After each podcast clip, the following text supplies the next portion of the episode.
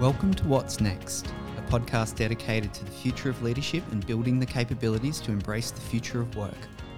Every few weeks, we interview experts and thought leaders from around the world on their unique contribution to the fields of agility, innovation, leadership, and change.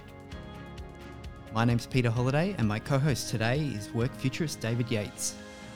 Today, we have the pleasure of speaking to Dr. Julian Waters Lynch, an academic, strategic designer, and learning facilitator.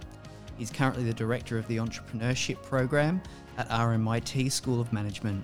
His research explores the economic and social effects of emerging technology and how these changes impact the changing characters of work and organisational design. He works with the Centre of Digital Ethnography, the Blockchain Innovation Hub, and the Centre for Urban Research at RMIT. So please sit back and enjoy today's podcast. So, I'm going to ask a couple of questions straight off the bat because Jules, I don't know you, and you and Pete obviously go way back. Um, tell me about what you're doing at the moment and kind of where you're situated. Yeah, so I'm the director of the entrepreneurship program at RMIT. Um, I am an academic, uh, work at a major Australian university, so academics tend to split their time between research and teaching and, you know, looking for grant money and program leadership, things like that. It's a pie chart that normally looks like, you know, different percentages allocated to research, teaching, or what they call leadership, which a lot of it's admin. Um, the yeah, so that's what I do. That's my day job. I also Cool. do a bit of um, sort of consulting and other things around that through through a, a business we run. Um, and I'm in Ocean Grove, so I live. It's two hours out of Melbourne. Awesome. Yep. Very nice. Yeah. Now, I'm I'm RMIT alum um, out of the, There you s- go. the School of Communication Design. Where does the where, what school does the entrepreneurship discipline sit in? School of Management. School so of the Management. university is split into three colleges. Yep. I mean, universities are kind of like cities, right? You know, they've got different suburbs, and there's the, the cool ones and the less cool ones, and the you know the prestigious ones and all that, right? So when we say, although most people here are like think of the Halo brand, Harvard or Oxford, or you know, and think um, the reality is some parts of some universities are great and others not not so. The School of Media Comms at RMIT is very well regarded actually, but the college is is split into sorry the university is split into three colleges. So the the College of Science, Technology, Engineering, you know the STEM stuff. The School of Design and Social Context, where you would have been situated, Yep. sorry, the college rather, and then there's a College of Business and Law, and Mhm. within that, I'm in the School of Management. Yeah. Okay. So Cool. my field is management. I mean, entrepreneurship's an interesting. It's a funny old field in academia because it's kind of this outgrowth of management, Mm. you know, and, and some sits somewhere between economics and management. Mm, mm. And um, how have you? Um, I'm thinking back to when I did do an elective at RMIT on entrepreneurship and sat there. Um, this was decade and a half ago now, but sat there frustrated at the fact that we were talking a lot about traditional R and D processes rather than what I considered to be entrepreneurship at the time. What's changed and shifted in that space, particularly around the way a university looks at entrepreneurship? So this was like 15 years Yeah. ago. You were Yeah, yeah. talking? yeah, yeah. So I don't know what course you did. Um, try and truncate this because I could I could say a lot about this. right? Um, Well, I guess the question is the question is what, what's changed over the last let's call it decade. What's changed over the last decade in the way a university sees entrepreneurship? Yeah, yeah, yeah. So I think a lot has. I mean, the, the, a lot's changed in the culture, right? And Mm. when I grew up in the 1980s in Australia, entrepreneurs, or I thought of them as dodgy dudes that wore white suits that built, you know, bad um, housing developments or complexes in the Gold Coast and then pissed off to Spain to avoid tax or whatever, right? Well, So- let's be honest, some of um, it's still like that. But yeah, yeah, well, yeah, like we, the WeWork guys, pretty Yeah. much. That's it, right? It's Yeah. Alan Bond and Christopher Skase all over again. Yep. Um, just a bit younger So and a bit still- better looking. yeah, yeah, better hair, right? Um, very good hair. Uh, so, but clearly, like the the idea of entrepreneurship and the presence of it in the culture is much different. I mean, a lot of students that come through there, uh, and in my course, they're heroes, Elon Musk, and and look, I think there's there's some good and bad of that. I mean, it's on one level, the kind of things Musk is doing is is much better than what um, Christopher Skase or Alan Bond were up to in terms of their interesting businesses that contribute a lot. The the downside, I think, is we've got this heroic um, kind of billionaire class, right, shooting phallic rockets into space in the, the sort of most epic midlife crises ever. Um, so th- there's a, there's a lot of down to, and I, I would like to talk later about um, the the way that those aspects warp what's going on in the space, and you know where I think we should be directing resources. Um, but in terms of universities, like RMIT was actually quite early. This isn't sort of a, a um, parochial point, but they were one of the earlier ones, along with Swinburne, to offer entrepreneurship courses in Australia. Um, so right back in 2005. I don't know if you were doing an elective on that. Um, and it was sort of seen as this weird area, right? You know, um, but over the last 10 years, that's really shifted. So most universities now have accelerator programs. Um, the, the sort of MAP, Melbourne uh, University has one. They all have them, right? And they're modeled more on Y Combinator. Um, they're, they're clearly not as good. They're not pumping out, they're not as prestigious. They're not pumping out Airbnbs yet. They don't Um, hand over 150 grand and take a 7% stake. Uh, well, they- they've got different models. They tend not to. They're not. They tend not to be equity um, Yeah, based okay. like that. Yep. Um, but if you think about it, I mean, there were there were old school kind of business incubators for decades, but Mm. The modern accelerator phenomenon pretty much goes back to Y Combinator and Yeah. 2005 moment, right? Yep. So it, universities all around the world have been trying to do this, and I think they should. I mean, we like if you look at Stanford. Um, I mean, let's look at Google. I mean, that was a project that was um, a PhD project by two students at Stanford. Mm. Now, imagine if Stanford had just had have taken equity in, in now Alphabet. You Mm. know, I- to my knowledge, they didn't. Um, and Larry and Sergey left. And at a certain point, they went, you know, we could um, write some cool papers about this algorithm, or we could make a billion. You know, like the, the choice was Yeah. that when you've got a trillion dollar company now. Um, but I'm a big fan of the idea that both universities and governments should actually um, take more of an equity stake in things they fund in the early stage. Yep. You know, and again, we can get into why that is, but mRNA would be another mRNA tech would be another candidate there. I mean, we're seeing now the the, the impact of of that with the COVID vaccines from Pfizer and BioNTech and Moderna. Mm. This is research that ha- was happening for decades, publicly funded in universities.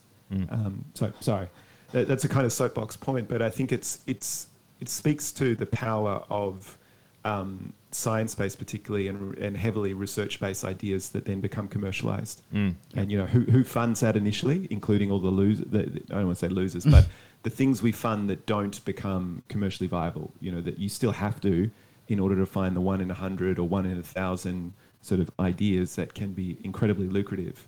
Um, I don't think the taxpayers get enough um, general return for when we, we put money into um, basic research and then that one in a thousand ideas uh, exploited by, by great entrepreneurs Mm. and they become fabulously wealthy and a bunch of venture capitalists become really well off too and then maybe maybe the mums and dads can can participate in an IPO that, that's heavily watered down and all the rest so Yep. wow I'm just launching um, it's No. 8.30 in the morning and uh, nearly Yeah. 9 now I'm opening up two barrels It- it- so to answer your question universities now are taking this much more seriously Yeah. Yeah.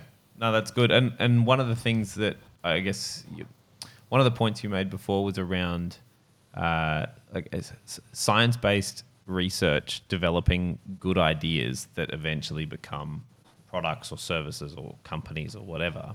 It's certainly something that coming into this space probably bottom up. Well, you know, I was I was the I was the kid who fell in love with um, Silicon Valley and heroed um, Steve Jobs and wanted to make the world a better place. And when you look under the hood, and when you look under the hood and finally spend some time going, what is it? What is the makeup that actually makes these these kind of ventures, whether they're inside of an organization or a brand new startup, actually work? You realize the closer you get to the more successful ones, you realize just how much science and research goes into um, the the genesis of some of these ideas in a lot of ways. Um, what um, I guess what have you seen that change in, ter- in terms of the zeitgeist of what people are expecting? Yeah, I've got, I've got strong and kind of unorthodox views about this. So hopefully that's okay. That's what you want. Please, that's what I want. Yeah, so I'll- absolutely. I'll just fire. Tell on me out I'm there. wrong, Yeah. please. Yep.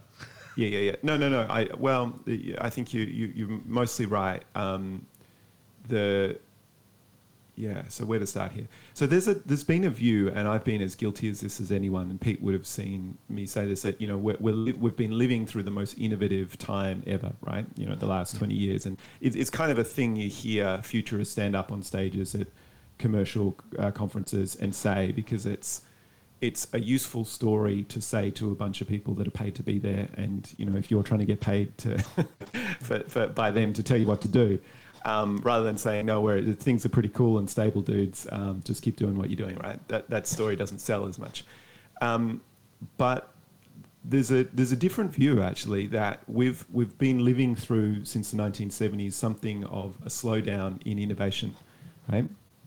Uh, It, the one exception to that that everyone would acknowledge is Moore's law and digital technology. I mean, clearly that's gone through the roof. But the way the way I think you can get an intuitive feel of this is if you took an average household in the developed world um, from say uh, 1900 and then to 1960.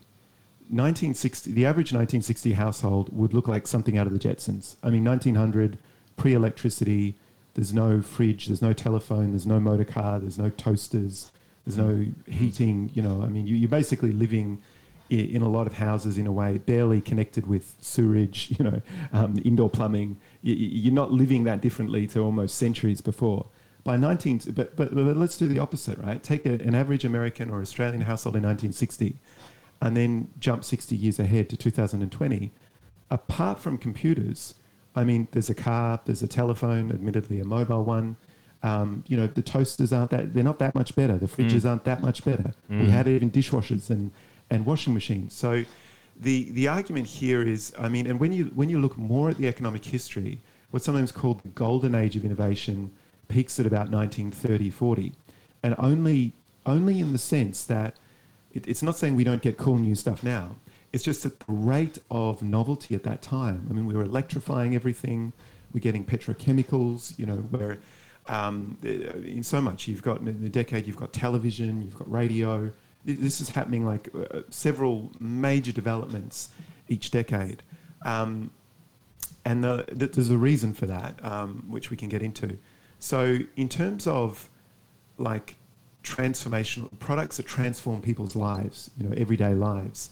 Um, I have come to the view, uh, you know, and, and in this company's people like Peter Thiel or Tyler Cowen and, and even um, someone like the, his name's just escaped me, but the anthropologist that wrote Debt, the first 5,000 years, he died. Oh. But he was, he was like Yep. a left-wing kind of guy, right? So you, Yep. you've got characters like Peter Thiel, you know, famous libertarian venture capitalist, and this guy who I could Google his name in a second, Yes. it'll come to me.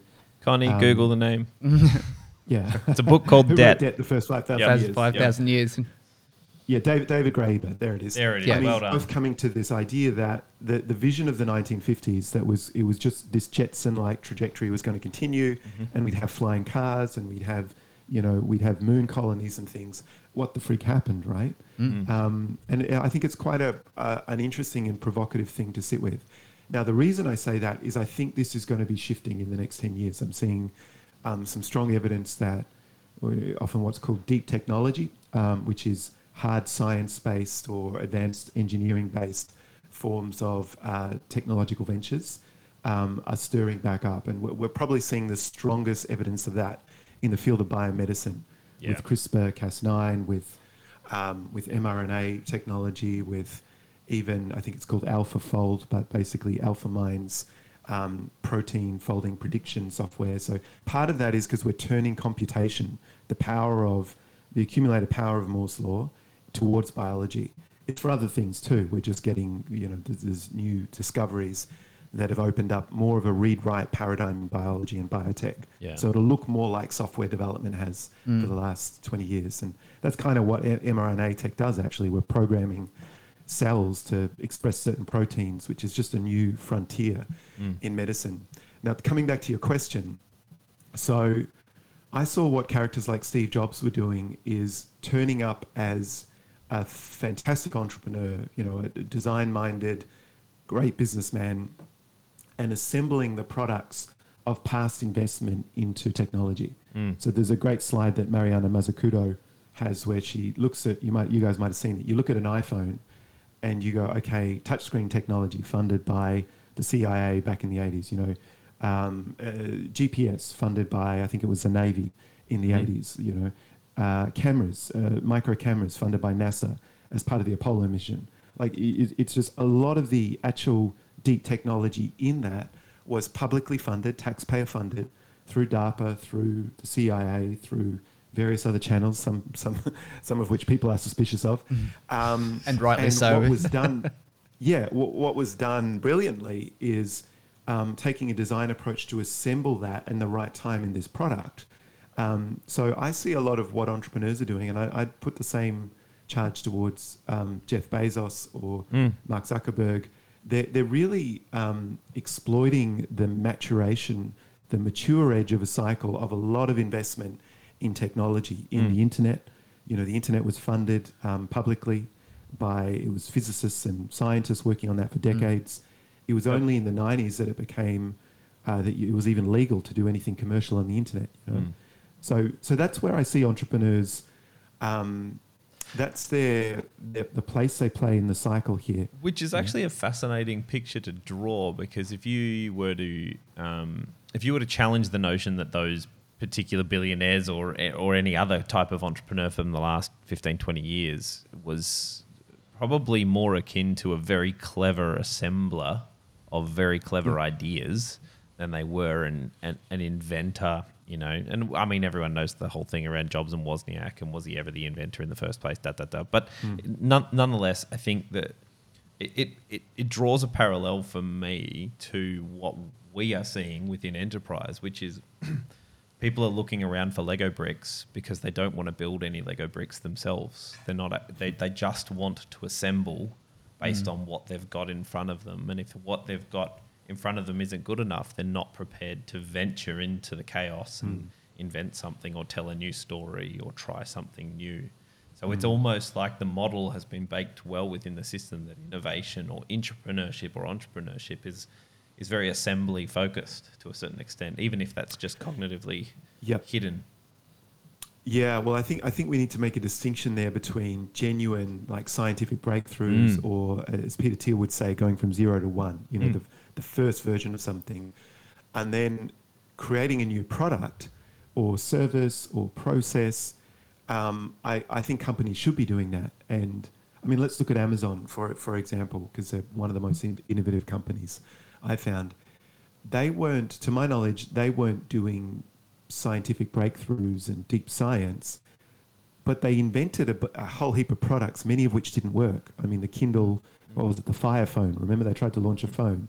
There was something called Amazon. It, total, total fail. You know, Yeah. as Microsoft's phone was, they just couldn't get into the market. Um, they launched something called Amazon Auctions Mhm. back in 2000s. Total fail. It was trying to take on eBay. So there, there's a slide. There's another slide I've got in a deck with like, um, you know, it's something. It's about 50 uh, failed innovations that Amazon launched. It took them that to find A- Amazon Web Services was one of those innovations. Was one of those experiments. Turns out if they spun that, it would probably be worth almost as much as Amazon. You know, Mm. like it's it's so there there is a kind of Darwinian process you need to go through at the product and service level by which you I mean why I say Darwinian is because there's a blind dimension to evo- to evolution in that sense. You can't necessarily know Mm. beforehand which ones are going to work. Doesn't matter how smart you are. Yep. I mean, even highly creative people.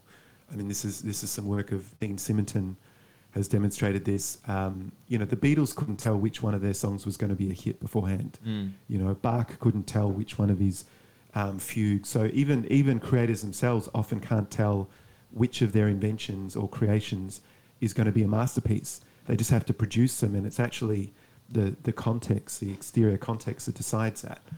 You know, That's but, uh, the distinction I'd make about that is yes, companies should be inventing products. Should they be getting into deep science and frontier research? Mm-hmm. That's probably a less um, a less uh, high probable, high return game. Yep. You know, we can get into why that is, but keep, Mm. keep going. Mm. And Um, I think yeah, on. the other thing is Amazon's probably one of the very few companies, you know, companies talk about this all the time is, you know, innovate, you know, innovate, fail fast, explore, experiment. And a, a lot of the time I find that's generally it's it's words, and when service, it comes yeah. to yeah, it's lip service. As soon as it comes to a product failing, you know, everybody's oh my god, you lost all this capital. But Amazon seems to be one of those companies that's quite rare that actually puts their money where their mouth is and actually supports things through to their failure without the consequences that come off the other end of it. Um, Yeah. And it's been really interesting to see that because we see it in companies so much that everyone goes, you know, everyone should be innovating, everyone Yeah. should be doing this. But then when it doesn't work, you know, the first thing you're doing is talking to the general manager about why you wasted all that capital. And then you're over in the corner, um, not allowed to talk to anyone for six months. Absolutely. I mean, I think that's the primary thing. Remember, Amazon was considered a failure for years, right? Like, I mean, it didn't make any money. It was it, Mm. he, he was made fun of right from right at the beginning. I mean, you know, made fun of in the New York Times. Who's going to buy books online? You know, and Yep. he, he didn't. He wasn't all buff back then, right? And firing rockets. He looked like this kind of nerdburger um, that had just escaped from the library. Yeah. And um, so he's talking about the internet, you Yeah. know, and so.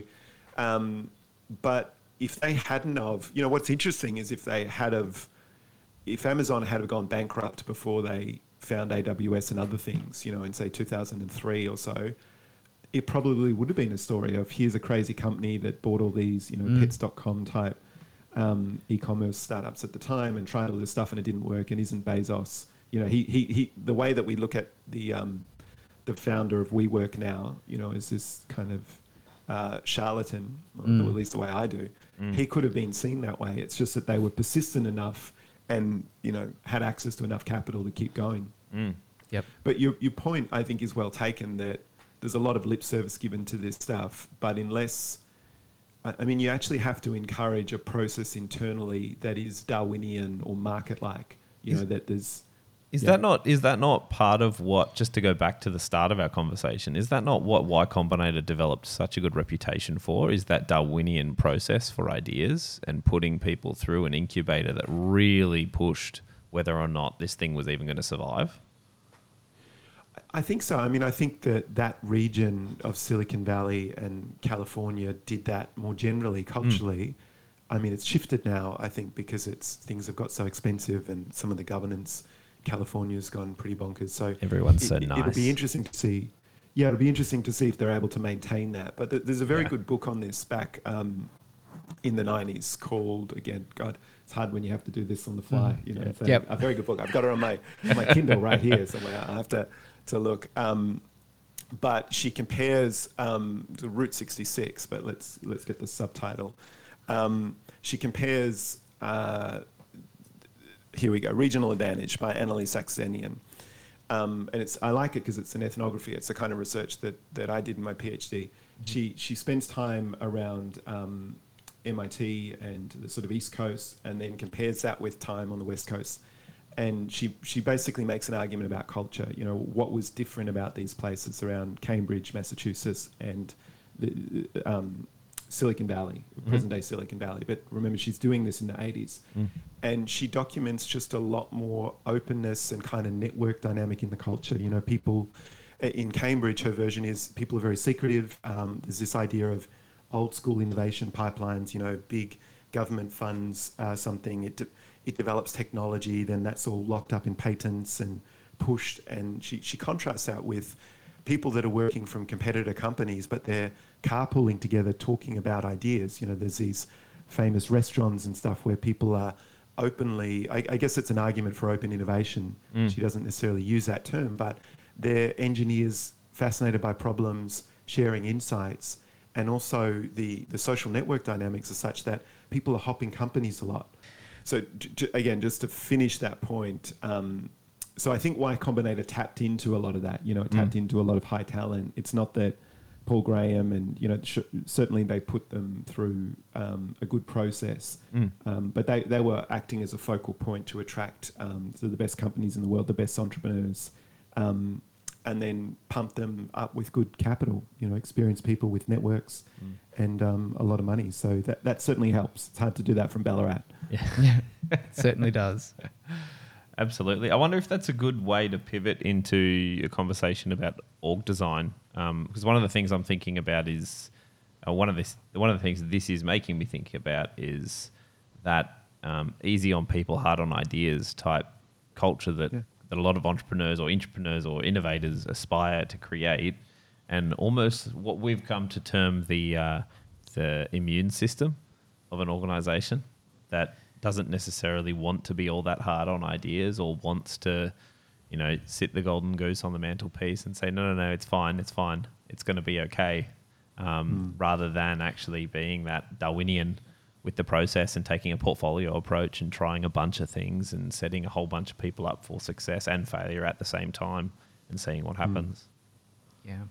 Look, what I think be really good, Jules, is maybe just to talk about the research for your PhD as well, because I think that's really that'd probably critically relevant to the following on conversation about org design, because you know some of the stuff that you were doing around you know uh, remote work and and remote organisations at, at that time was you know that's when it was pretty much just emerging here in Australia anyway.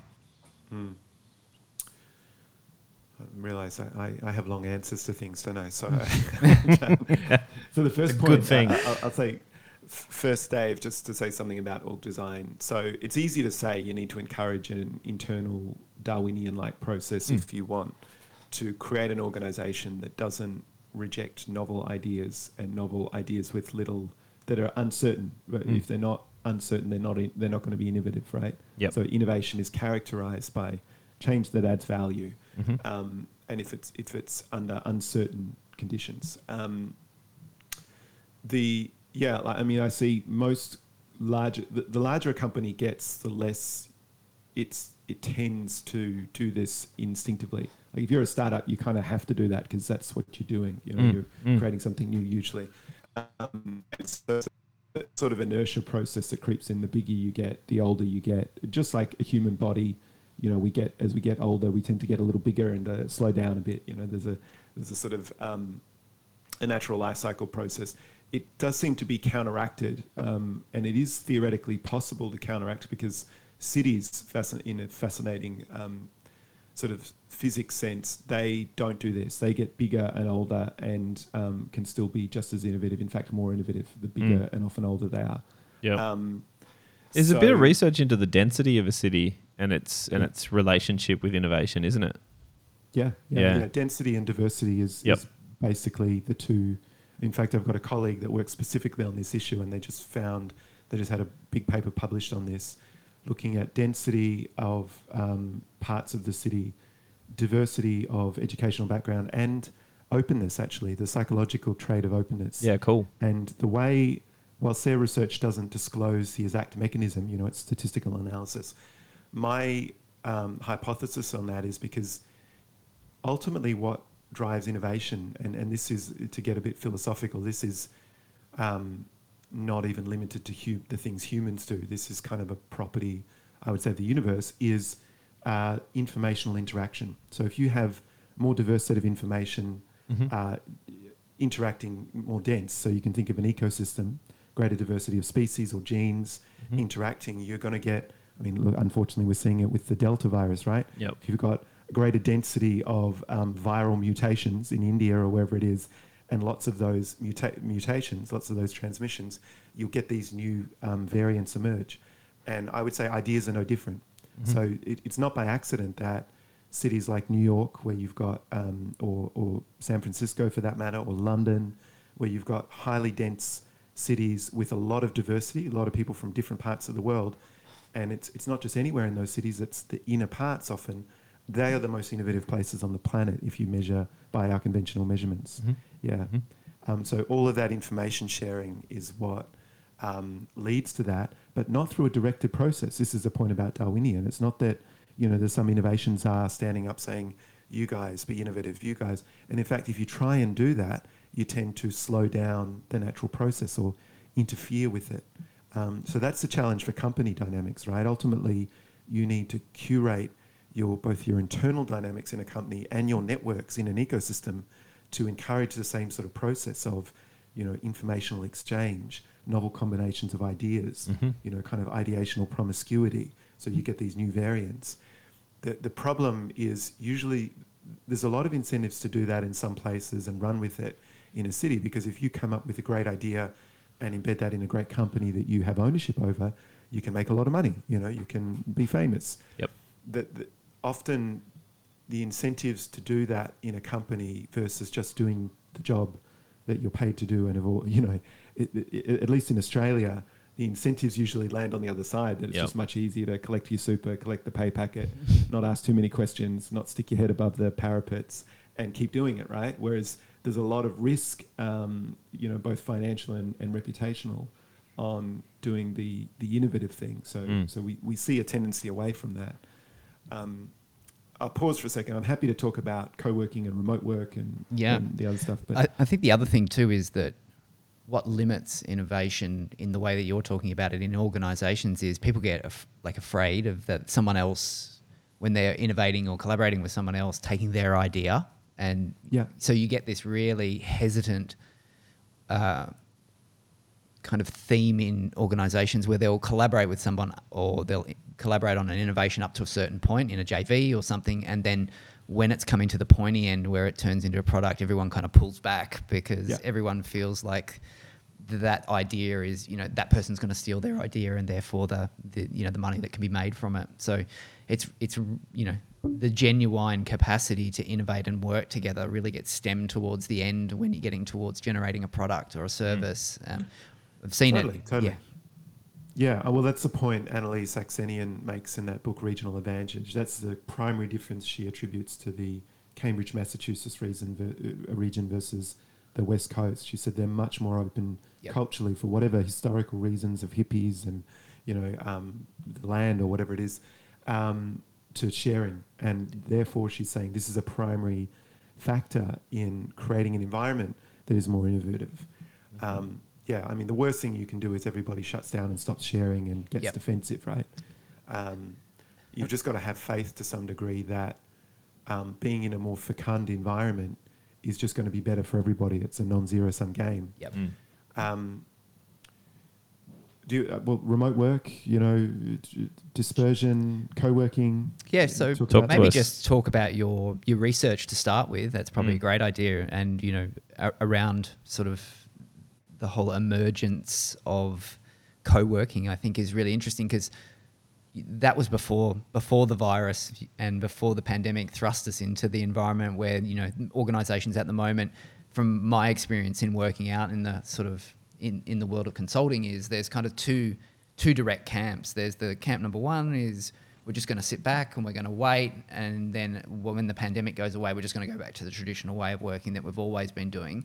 And then you've got kind of category number two which is really okay this is an opportunity a springboard to sort of embed all these things that we've been talking about. Because Yeah. prior to the pandemic, God, if I hear another person talk about the future of work but doing nothing about it, um, you know, it, it would it'd be the end of me. So there seems to be these definitely, depending on the s- the organisation, and then we can have a talk about possibly the dynamics in organisations about why what are the factors that either make you a Cat A or a Cat B company, and about where you're Yeah. going. Yeah. Um, so there's a lot to say on this topic and where to start. So I, I did my PhD uh, from about 2012 to 2018 as an ethnography of principally the fir- one of the first co-working spaces in Melbourne, you know, Okay. the Hub Melbourne. Yep. Although, so when I began, there were four co-working spaces in Melbourne. There was Inspire9 in Richmond, co- uh, Hub Melbourne in the city, York Butter Factory in the city, and one called a, a little one called Electron Workshop in North Melbourne. Least four that were you know known about publicly. Um, and the last I looked, there were like 150 or something, right? So it's clearly an area that had, um, although no doubt many of the smaller ones won't have survived the pandemic.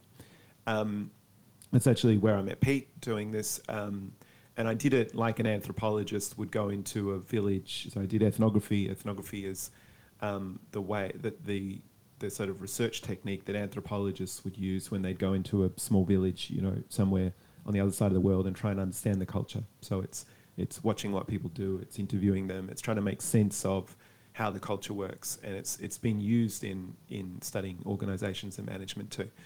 Um, but as part of that, I had to read about the history of uh, telecommuting, as it was called in the 70s, and, and remote work, which is quite interesting. I mean, it Mm. goes, the, the term telecommuting was first used in the 1970s, um, and it was, it was, it emerged by a guy, my morning names, I, I know the guy very well, I've written an article about him.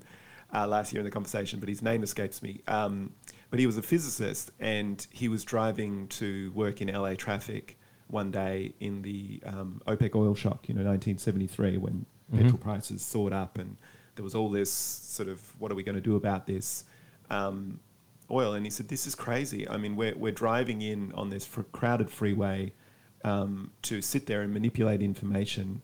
Um, and as Peter Drucker later said in the 80s, why do we bring bodies to information? Why don't we bring information to people? So there, there was just an assumption by some of the futurists back then. Alvin Toffler was another one, wrote all about the electronic cottage. There was just an assumption that by now, most people wouldn't be commuting around. That Mhm. we'd, we'd have, you know, the, the, the notion of the electronic cottage. We do what you guys, you and I are doing now. You, you might be in a, I'm at my home. Yep. Um, we, we'd have computers and we'd manipulate information and we'd have 3D printers or whatever if we needed products. And for people looking at this, it was a source of real puzzlement why it it actually the dial didn't move very much for, for years. You know, it always hovered at this kind of um, below 10% of the workforce is able to do this. Um, that's a small handful of companies um, embrace it, but the majority of management culture is resistant to it.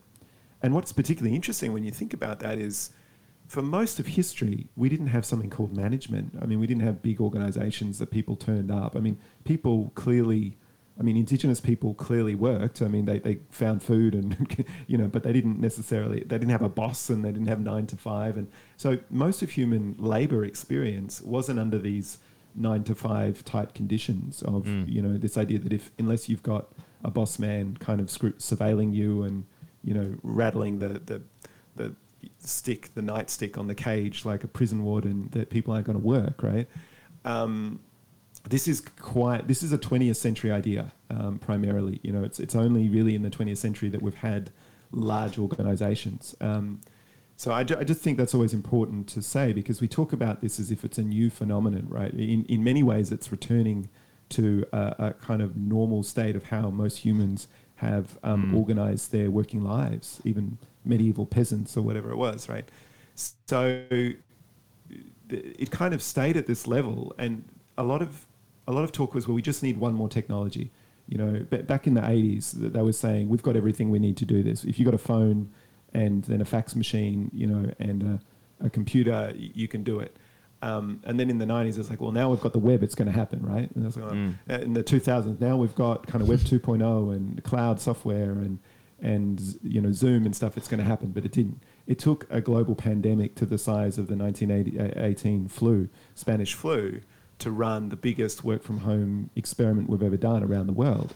Um, and I think what it's revealed is um, most working people, most workers prefer to have choice and not have choice, right? Mm. That working from home doesn't work for everybody as the optimal mode, uh, especially when you throw in homeschooling and kids, Yeah. and, you know, two people in cramped a house, and there's a lot of other, you know, conditions around this that haven't made it ideal. But almost no one wants to be forced to go back into a, um, you know, surveilled mandatory management situation Mm. if they don't have to. That a lot of people say they'd like to choose to do it. You know, um, you know, like I'd, I'd like, I, I, I would go in. Um, the people that are most worried about this tend to be middle managers Mm. because they they derive a lot of their power from um, that sort of int- information intermediary and soft surveillance and you know I mean it, it, I, I've spoken with companies where the CEO loves the idea They're- they're looking at the productivity statistics and the well-being statistics and going this is we've had our best year in 2020 Mm. not not not across the board I'm just saying some companies including Yep. companies that I wouldn't have thought would embrace this. They're quite conservative, you know, but they, they wouldn't. Have, they certainly wouldn't have done it if they weren't forced to. And then they've just gone, holy moly, we could slash, you know, thirty percent or forty percent of our real estate bill, Mm. um, and take all of that savings, and people seem to be happier. But the people in the middle that that sort of like to have that touch point control of the team and feel important. I'm, I'm kind of giving middle managers a pretty hard rap here. Often they don't like it because they're like, well, I don't know what people are working on, and it, it's Mm. it's like, well, that's that's time to update your software, dude. Yeah. Like it's time to you Yeah. know your mental software, your managerial software. Mm. Um, so I'll, I'll pause there for a second because there's a lot in there, but I can go through what the research says or You know, we can talk more about co-working and, and the future of offices um, if Yeah. it's of interest. Yeah, look, I think what you've spoken about is correct around middle management, and a lot of people. And you know, I was listening to another podcast the other, the other day where they were saying like, middle managers don't know what to do because because of the structure of working Mm. from home for people has given left this big vacuum right in the middle of organizations, and they're kind of all those things that they used to the meetings that they used to wander on into and as you said be the informational sort of controllers that's all gone now. And so they're kind of wandering around twiddling their thumbs and whether they're in a place of, of loss and trying to find out well what, what do i do now that that i don't i'm not in control of all this information and these people Yeah, I mean, I tried to break down. I, I taught a class on managing remote teams this year, um, and you know, it was, it was a new class, so I had to develop all the content. And I, at one point, I broke down the office into a set of different functions. You know, what what does a physical office actually do? And you know, at the top, you have got people create documents in offices, right? Like, and that used to literally be typewriters and analog. I mean, everything was pre-digital, right? So Yeah. I mean, before typewriters, it was scriveners and dudes with scrolls and shit. You know, in the 19th century in counting houses. Yep. Um, so it, it went from that to the typing pool, and you know, we create documents. Okay, one. Well, no one says we should use a typewriter anymore, right? Like everybody's doing that. If, if they're doing that in an office, they're doing it on Microsoft Word or whatever. Clearly digital. The next thing we do is we store information in offices, and we've had filing cabinets and so st- document storage. But we've clearly moved that m- most organisations to the cloud, or Yep. you know, if they're still on dial-up service, servers, good luck. You know. I, I was going to say, have you been i looking around in Australia when you say most people are up Yeah, in the yeah, cloud? yeah. It's, you know, yeah, yeah, yeah. Then you've Well, got I mean, senior, That's kind of the, the next thing to do, right? It's Yeah. like uh, just get OneDrive, dudes. Yeah. Um, and then you've got senior executives then- going, well, what about if there's it's a clear day and w- there's no clouds? How am I going to get my documents? yeah, yeah. So you got document storage. The next thing, uh, uh, let's see if I can do all this from memory. Well, we, we meet in offices. You know, we have meeting rooms and we Mm. and we, we make decisions and faff about, do whatever you do in, in meetings. You know, posture and, and waste time or um, actually share information and make decisions. So there's both things happen. And now, again, I think pre-pandemic, everyone, so many people, ninety percent or plus, would have said, "Oh no, you, you, it's much better if you're in the room." And to some degree, it, I mean, there are certain things I think where it is better if you're in the room. But we've all seen you can get a lot of it through forums like this, right? Yeah. There's a Yeah. lot of things you can actually do. So Yeah. okay, let's we've moved meetings digital into Microsoft Teams and Zoom and the. Um, the the other thing we do in offices is have kind of informal conversations. Mm. So like asking a question, you know, ad hoc, and that is that's a really important part of it, especially when you don't know what you're doing. If you if you're early on in your career, you know, like there there are there are legitimate reasons not to know, Mm. and there's illegitimate ones like as well. Like you don't know what you're doing, and you, you know you've been employed for 30 years and you've just hidden it. Um, the God, we're getting catty this morning. This Yeah. is great. Um, But this is the reality of the and, you know, conversation. so w- w- we've got digital tools that have tried to move into that space, from Yammer to Slack to Teams to you know. And now th- th- they come. They're a bit of a double-edged sword. I think it's not great for productivity if you've got Slack beeping at you all day. Mm. Um, but in terms of they're better than email for the short, sharp thing. And then you've got this hard final space, I would say, that digital tools are trying to get in on, but which is kind of rich, collaborative, creative work. You know, the Mm. sort of stuff that whiteboards and post-it notes are helpful Yep. for. Miro. And, you know, we've got Miro and yeah, Yeah, we've got digital tools, Mural moving into that space. But I think most people would say it's not quite as good. I mean, there are some benefits to it because you don't have to take photos and it's there. Um, Mm. But it's we, we get maybe that'll get better when we get augmented reality in that. But that, that um, but then there's some negative things. It, these to me are the largely the positive things we used offices for, right? The negative aspects were s- surveillance and prestige.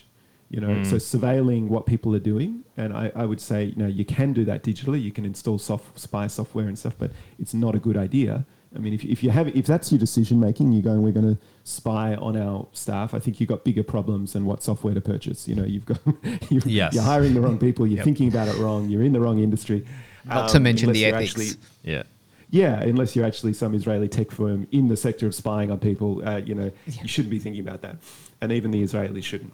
Um, the and then the other things officers did, which is also what pisses off middle managers and stuff, is they structured prestige. So, you know, big office, corner office, Mm. Monty Burns with his golden keys to the golden bathroom. Remember that episode of Simpsons where Homer, Homer gets the, the, the, the executive bathroom and there's Yeah. kind of masseurs and, you know, um, Greco-Roman fountains and things. so uh, officers, officers visualize and reified uh, organizational hierarchies.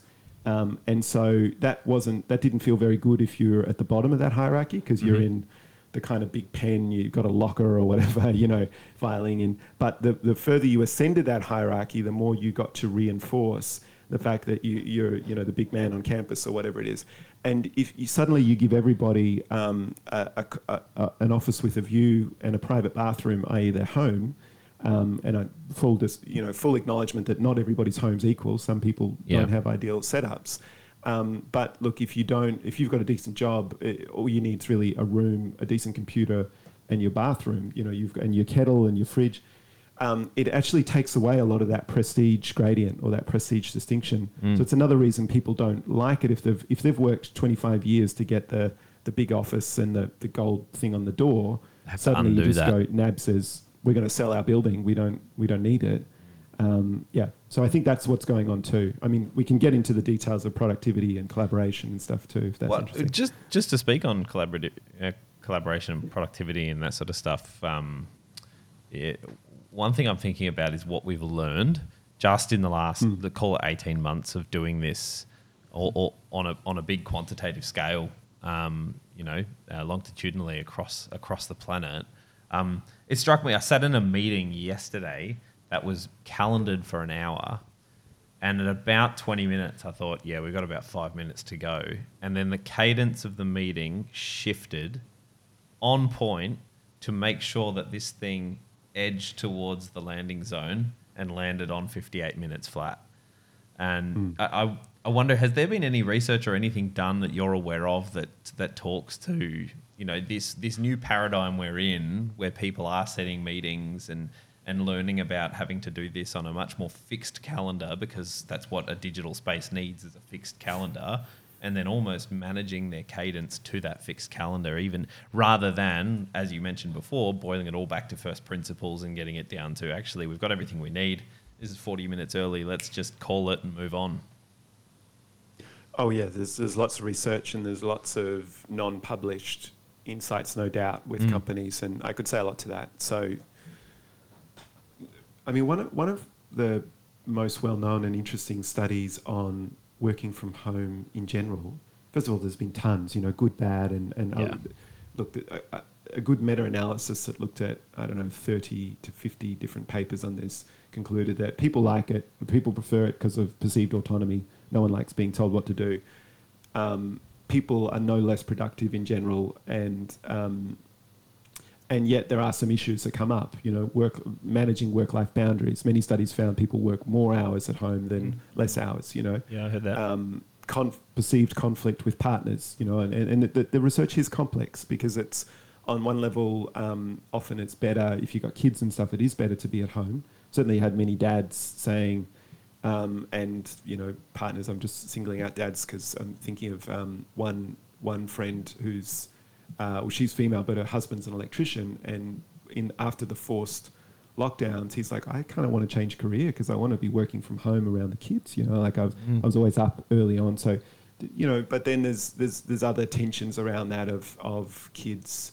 You know, if the parents in the house. Um, like having to create those boundaries. I mean, I was on a meeting the other way and said, I'm just going to lock my, lock my door because I can hear my kids outside. And, you know, I've, I've, we've all been kind of BBC dad bombed. Uh, those, Yep. you know, come in and holding the cat. It's funny to think about that BBC video now, right? Like that was Yeah, such a so funny such a funny Yeah. video at the time, and now Yeah, it's like, uh, it's normal. Hey, this happens. Yeah, this happens three times a day. Yeah. Um, but what I was going to say, there's a very, uh, quite a well-known study now by Nicholas Bloom out of Stanford, an economist in 2014 or 15, um, where they did like a, a, a split test, like a randomized controlled trial of an organization. This is very hard to get an organization to agree to do, you know. So they basically went, it was a Chinese company, call center company, and randomly allocated, um, you know, half of their staff to work from home and half in the office here's what they found the, the people that work from home on average were 13% more productive Um, they had a 50% less um, quit rate, so they, they didn't leave. Um, and they were generally happier, like they, they did well on the well-being statistics. When they let people choose where they wanted to work, because remember they were just randomly allocated at first, um, the, the productivity went up to 20%. The reason for that is not everybody is suited to working from home. So 13% was average, but some were probably less productive, right? It's just on average it came up. When you got the people that acknowledged they weren't good at it or needed to go into the office, back into the office, it went up more. However, what was fascinating is half the people, even the people that were good at it and said they liked it, when they were given the choice, chose to come back into the office. And one of the principal reasons was they were worried about promotions and they were worried about perception. Um, so the, the evidence on this is quite strong. There's two caveats though. It was simple work. One of the reasons they were able to measure productivity so quickly or so well is because it was call center work. So they weren't writing software, they weren't you know writing academic papers, or they, they weren't doing what we call non-routine complex work. It was taking calls, and they could clearly say, well, how many have they taken per hour?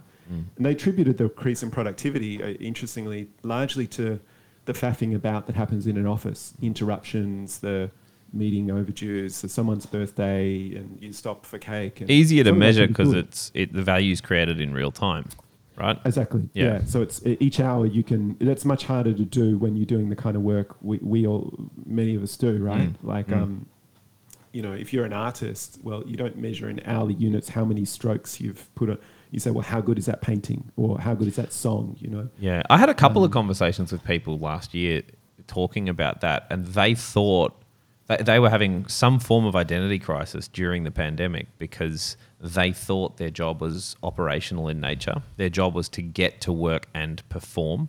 And so they were performing and routining inside of something where value was created at a much longer time horizon. And so they would they would create faster cycles and rock up and perform within a day, thinking that the value hmm. was created in real time, only to then have the team create the value one month down the track, three months down the track, a year down the track hmm. by way of this hmm. project or whatever. And this pandemic has forced them into a space where they're unable to perform. They're in this fixed calendar. They only show up to meetings they're invited to. They can't wander in or crash into people. They can't do yeah. any of that operational performance.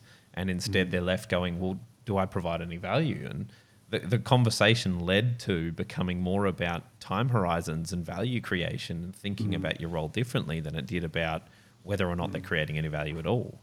And I don't think too that you can underestimate the mental shift required to go from uh, organizational performance as a stage performance to go into that long term horizon mm. Mm. and value creation. Like that's a significant shift that I you know I don't I don't think everyone is possible has the possibility to make. I Yeah. think well mm. the opportunity is always there. It's just whether the will is there to make the difference to make that shift.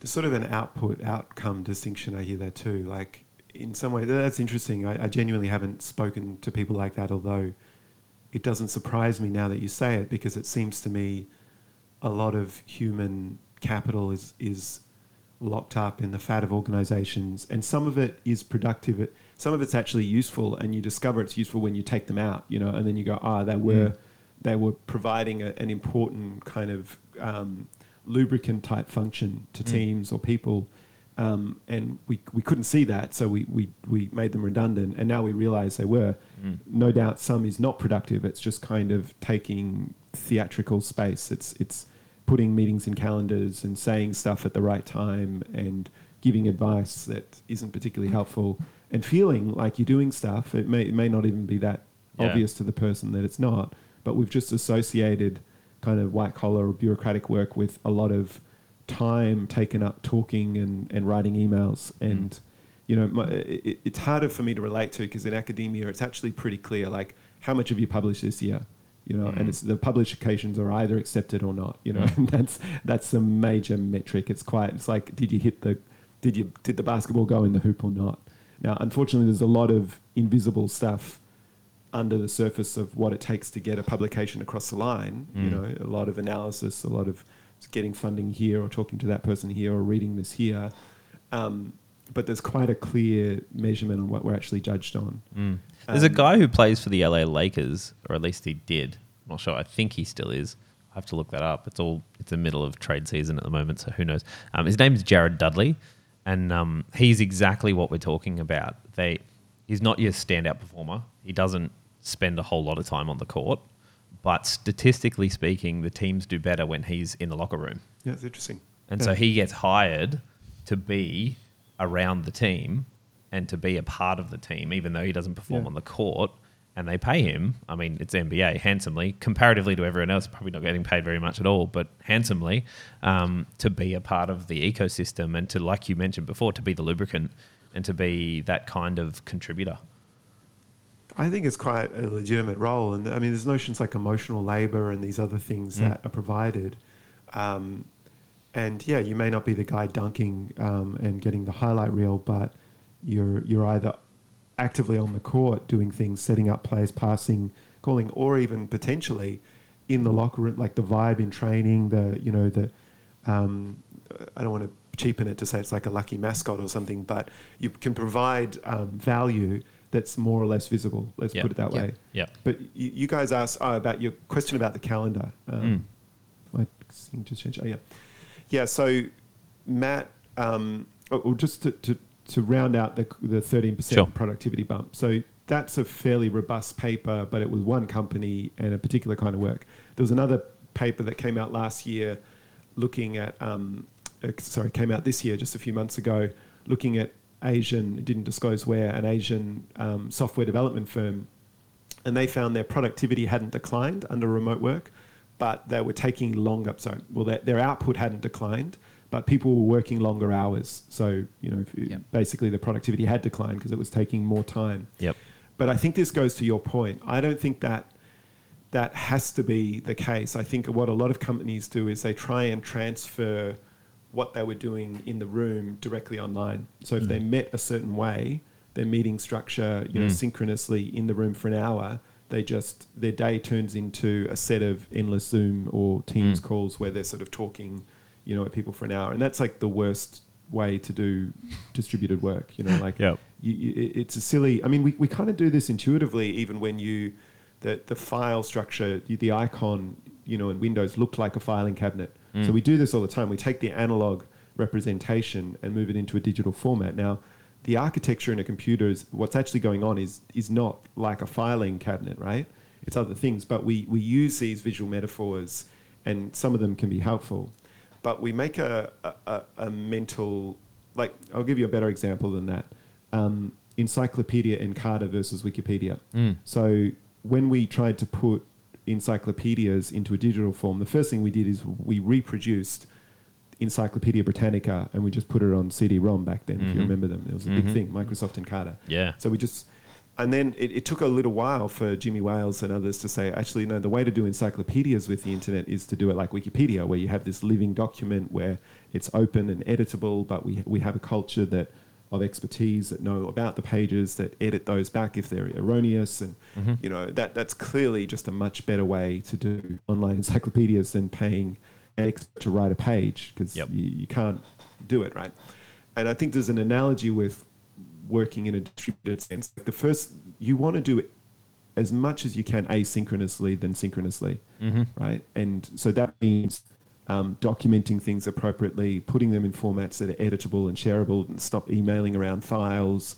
you know, with 15 different versions um, it means i mean the, the basecamp guys um, there's a couple of companies that have been big advocates of how to do distributed management for a long time. One guy's Matt Mullenweg, who from who runs Automattic. He's got a Yep. podcast on this, and the other guys are from Basecamp, who've copped a bit of a heat recently Yeah, they certainly have. um, politically.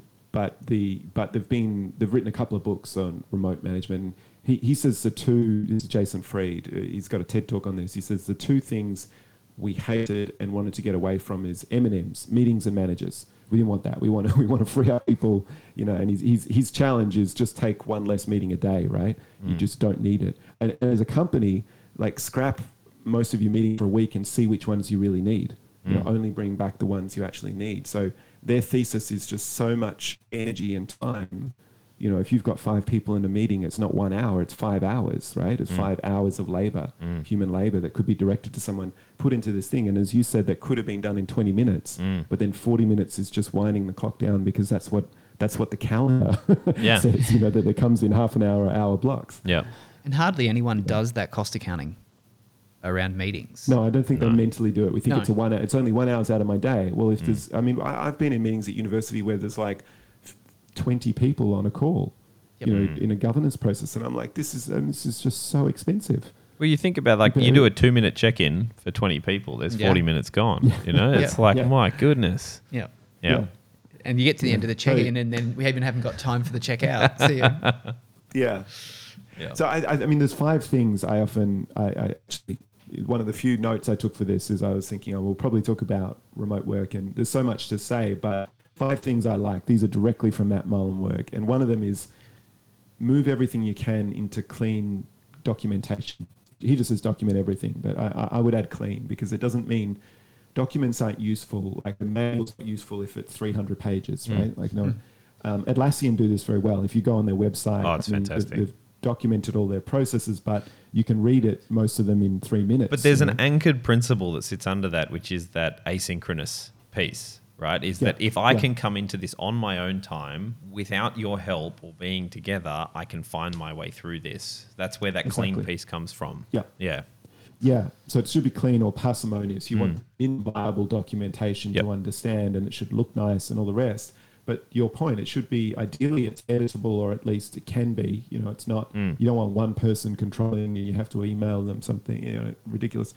Move all the communications you can online where you can, and the reason for that is what we're seeing now with hybrid is you know five people in a room and three people on the call, and that, that rarely works. You know, um, remember the old model, the pre-teams thing, where you'd have that weird triangle thing in the middle of the boardroom, and Star Trekky like voices coming out of it.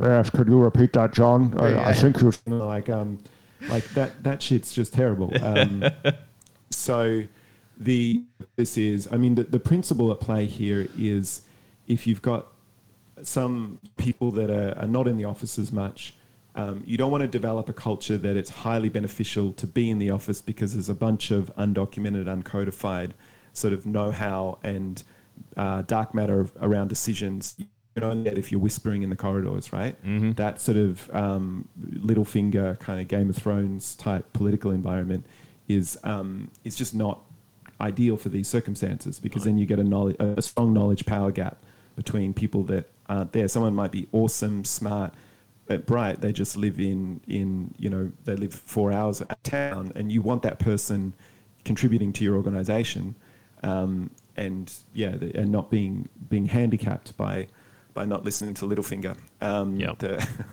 here you guys watch Game of Thrones, right? Yep. Yep. The third one is finding the right tools. So I think you don't you don't want tons of them. You don't want a carpenter to turn up, you know, carrying such a big bag of tools that they're weighed down. But you want to use, you know, a, a lot of that is asynchronous editing. You know, you want to use the Mm. tools that you can um, that are in the cloud that are that do the right job. And I, I think there's room for things like Miro to bring into the the awareness of an organization. Mm. Um, and then the, the, the next one that's super important is creating productive and useful face to face time. So don't, when you get together, emphasize, don't do informational things that you could have done online. Do, do the social and cultural, creative and collaborative things that are really are much harder to do online. Build that trust, build that understanding, sort of capital that then you can draw down on Yeah. when you're working remotely. And, and again, that comes back to the conversation we had before around the creation of value in real time versus the creation of value across time. And if you Yeah. if you have a relationship with value creation that is quite real time, you get into a face to face environment and and people start going, okay, what are we going to do together? What are we going to create together? What are we going to build together? And it can be quite uncomfortable for leaders, let alone people in a team, to go, actually, no, you know what? We're just going to hang out today. We're going to go down. We're going to have a Yeah, lunch. exactly. We're going to go Yeah. and we're going to go for a walk as a team and just get to know each other a little better. And that can be really confronting for people because they don't know that that's actually something that they're going to cash in and draw down on for the next three months. That's an excellent point. point, and we need to. I mean, Matt Mullenweg says, sound like I'm some big fanboy. I'm just got this on my mind. He, he says most companies spend, you know, what is it, 48 weeks together uh, of their workers working, you know, in the same building but not talking to each other that Mm. much or working at their workstation, and then two, three, four weeks away on vacation. Mm. We spend the 48 weeks, you know, working separately wherever they live, and we bring people together for two weeks and spend half of that time doing just fun, interesting things because we know we recognize the point you were we get somewhere interesting in the world. Now, clearly, this isn't viable for every company, but you know, somewhere we haven't before, we we spend half of the time sort of doing getting everyone on the same page, talking through strategy and meaning, but half of that time just doing cool stuff like skiing or um, whatever it is. So people are building these relationships. We're basically investing in that, and then we use that.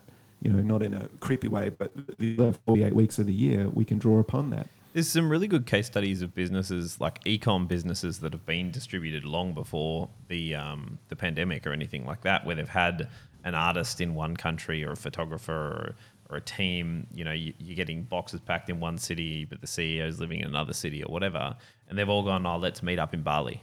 Or let's let's Yep. meet up in Fiji and run. And like you said, half of it'll be strategy and conference esque, and then the other half will just be let's climb a mountain together, let's swim in the pool together, let's drink together, whatever, and just create that. But I have, I've, I've pitched that to clients uh, a couple of times actually and gone, you know, that's the new norm is you're going to spend all this time apart, come together and go somewhere cool like, I don't know, Falls Creek or, or Bali even, you know, when this all blows over. And they look at you like, oh, I couldn't do that. That'd be too much fun.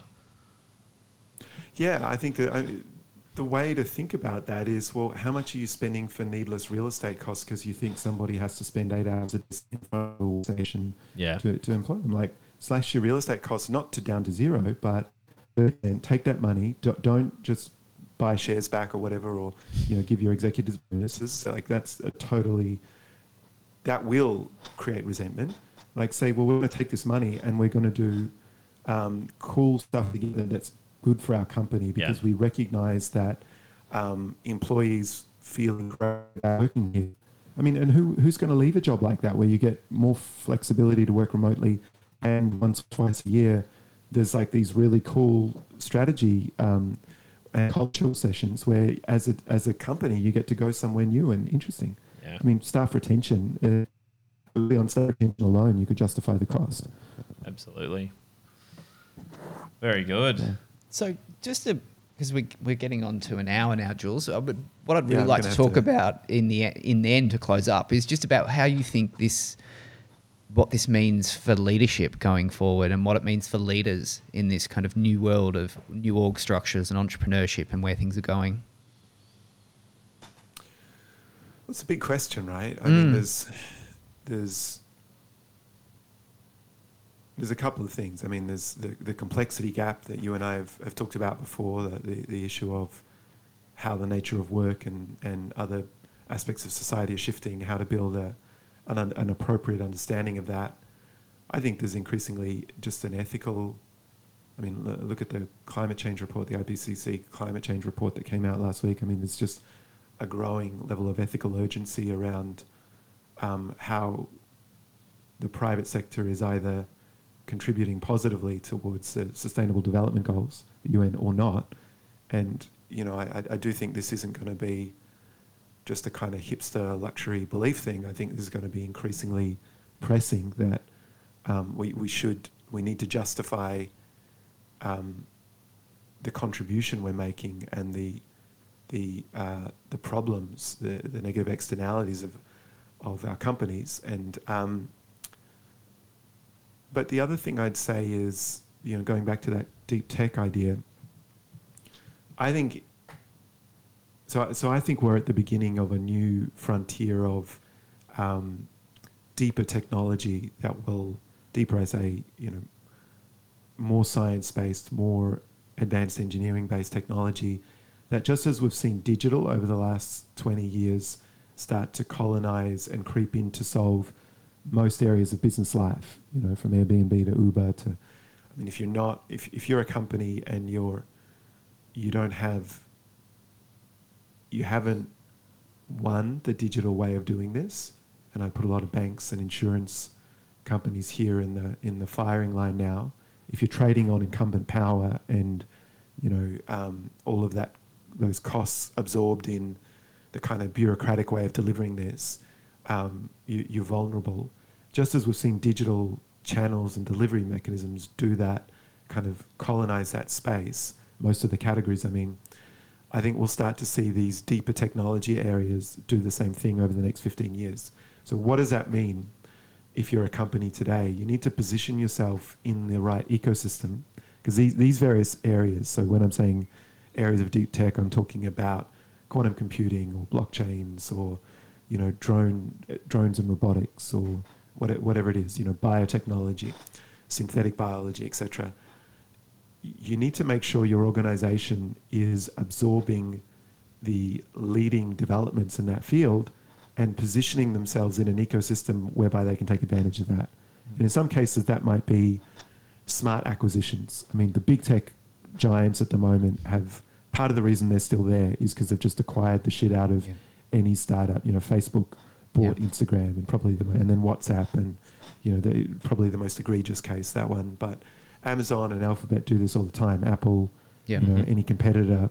And we've just seen Stripe frankly, purchase Afterpay as well, and yep. yeah, yeah, we've just yep. seen that, right? So, um, if you've got the the pockets to do that, um, that is one way to do it. I mean, it's not the most fair play. I, I think.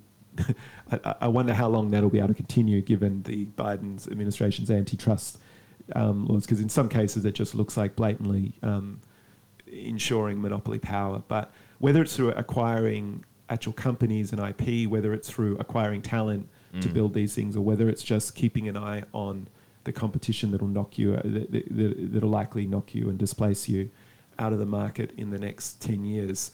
Um, I think that's the primary thing they need to be doing. If, if your company doesn't have an active strategy around that, about how it's positioning itself into the most vibrant and threatening for your incumbent position ecosystem, mm-hmm. I think you're you're in danger of of um, going the way of of blockbuster video and you know Kodak and all the rest that that we've seen the digital um, upstarts the last twenty years colonize or, or, kill.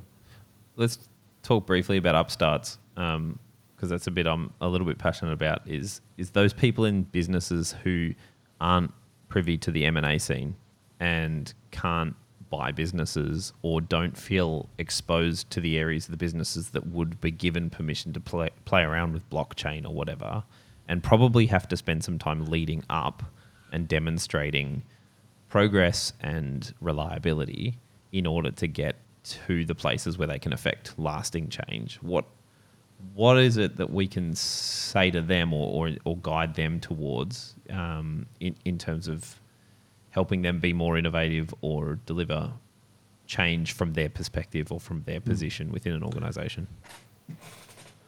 Well, I think it can only work if people are open to leaving. To be frank, I mean, it's not good it's answer. Not but you know, like if if I mean, let's just think of the bargaining power. If a company knows it's got you by the short and curlies, and you're not really going to go and work with a startup or a competitor, they can ignore it. If they see that their smartest, most creative people are ringing the, the, the red flag or the, the andon cord about something and then they ignore it and then they go and work with for afterpay or whatever it is you know mm. in, in, if you're in banking i mean why, why didn't the banks why didn't they create that product right yeah. why did it take two um, well because they're addicted a part of it is they're addicted to credit card fees you know in the same way that why didn't blockbuster create Netflix. In fact, why didn't they acquire Netflix? It was on mm. the table because mm. they were addicted to late video fees, and they were, like, you know, this upstarts where you know, look at all our brick and mortar stores. They're never going to be able to compete with that, right?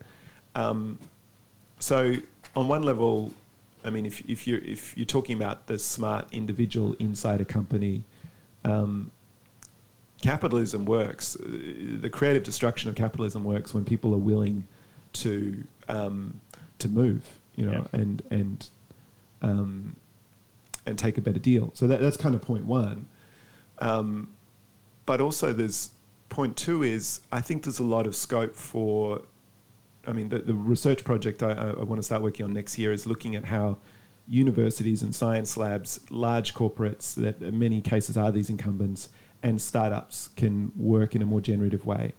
So large corporates often have a lot of things that startups don't. They have access to market. They have, you know, abilities to negotiate regulatory boundaries. They, they have a whole ton of things. They have resources.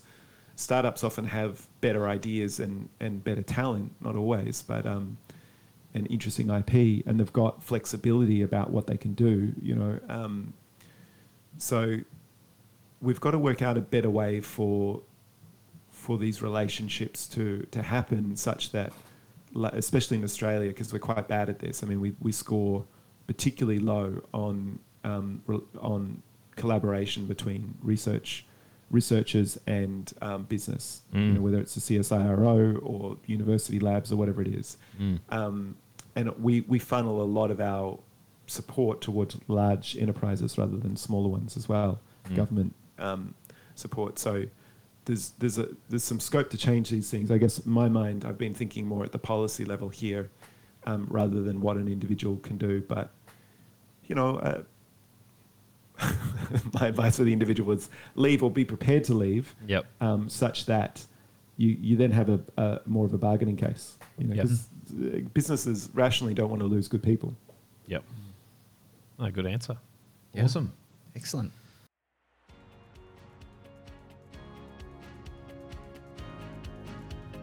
That's the end of today's episode. Thanks for listening.